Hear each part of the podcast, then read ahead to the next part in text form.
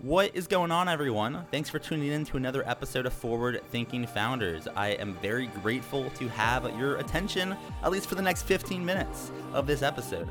Forward Thinking Founders is a podcast where I interview pre seed and seed stage founders about their products, what they want to build into the world, and why. We dive into how they spend their time, what's their vision, what's their origin stories, all these things, so you can learn all about what's coming tomorrow. Because these companies haven't hit critical scale yet, most of them haven't hit product market fit. These are just early stage companies, and the big question is what can this be? And in this podcast, we bring that out. So, with that, I really hope you enjoy your time listening to today's episode. And I've already done 200 plus, so if you like this one, listen to some of the other ones, like with Amadi Kund, Austin Allred, Leah Culver. We have great interviews, so check it out, enjoy the repository, and for now, let's get into today's episode. Here we go. All right, how's it going, everyone? Welcome to another episode of Forward Thinking Founders, where we talk to founders about their companies, their visions for the future, and how the two collide. Today, I'm very excited to be talking to Alex Kolchinski, who's one of the co-founders of Mezli. Welcome to the show. How's it going? Thanks, Matt. Not too shabby. How are you doing? Doing pretty well. Just spending time on the thing I love the most, which is talking to awesome founders about about companies, which is what we're doing here. So, for people that ha- haven't heard of, of haven't heard of your company, what are you working on? What's Mezli? We're building robotic restaurants that serve healthy fast food at great prices. So something you might be able to get at Chipotle or Sweetgreen for 10 or 15 bucks now. We're serving that for more like five or seven bucks. Well, this is cool. this, is, this, is, this is awesome. So let's kind of have a few kind of basic questions. Um, are you is the um well just tell me about like the UX, like who uses Mezli? Do like kitchens like do kitchens hire you to make their stuff back end or like do I just like use it like use a product like in my kitchen? Can you just walk me through like how someone can interface with your technology just to give us an overview? Yeah, for sure. So the way it works now is you place an order at order.mezli.com and you pick it up from our ghost kitchen in San Mateo which still has our chef and cook making all the orders, but actually next week we are planning to plug in our robot. Now, longer term, the way this looks is that our robotic kitchens, we call them auto kitchens, live in shipping containers. So the whole thing is the shape of a shipping container, which also means that conveniently it's almost exactly the shape of a standard parking spot. So these things are going to live all over the place in parking lots and parking garages. And so when you want a quick lunch or dinner that you don't have to worry about cooking, you can pull up the app or the website, put in your order, and then stop by the nearest auto kitchen and pick up lunch or dinner.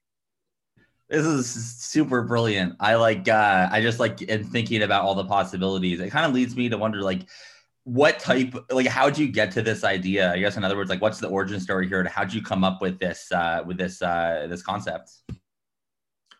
Funny thing is uh I think a lot of people talk about the personal angle on these things, and it really was for us. Uh, started out with me talking with Alex, uh, my co-founder at Stanford when we were at grad school, about how we just struggled to find food that we could both afford and didn't have to spend a lot of time cooking. Because being in grad school, we were both broke and super busy with research. And so neither spending 10 or 15 bucks going to the dining hall or Chipotle nor spending a bunch of time cooking was really great for us. And so, being entrepreneurially minded, we started digging into why this is a problem in 2021 America and or 2020 America at the time.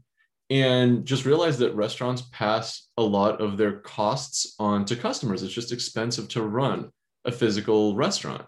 And so we realized that by doing this kind of thing, by making a prefab solution that's mass producible and totally autonomous, we could really bring the costs down and therefore bring the prices down too. And this may be something you may not have the answer to because it's like future looking, but I'm curious, like, is the is your kind of goal for people to to just order from the app and they just show up um, at one of these locations. Or almost so they don't even know how the food's being built. I guess like the, the real question is, do you want people to know that it's like being built by robots or does it not even matter to you as long as the food is great? Like, you know, that's kind of all that matters. How do you kind of think about that?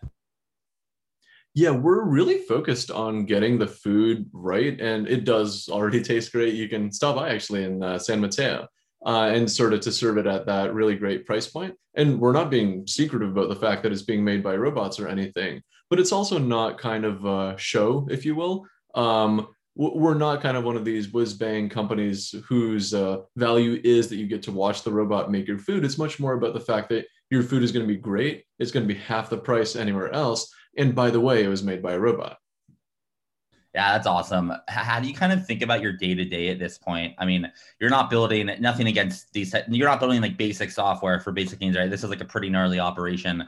What are you spending your time on uh, a day to day? Like, are you are you coding software, like then the robots, making food, like fundraising? Like, what what's a day in the life for you?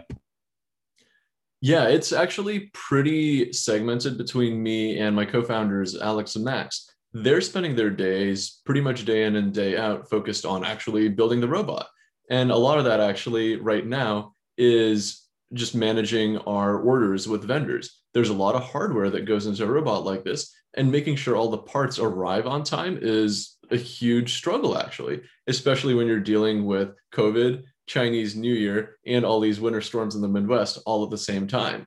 And so the technical work on their end looks a lot like both juggling suppliers, but also doing the CAD work and literally putting things in place and I do help them with that a little bit. Like I did a minimal amount of soldering this week, um, remembered how to do that. But most of my time is spent more on things like talking to investors right now because we're fundraising.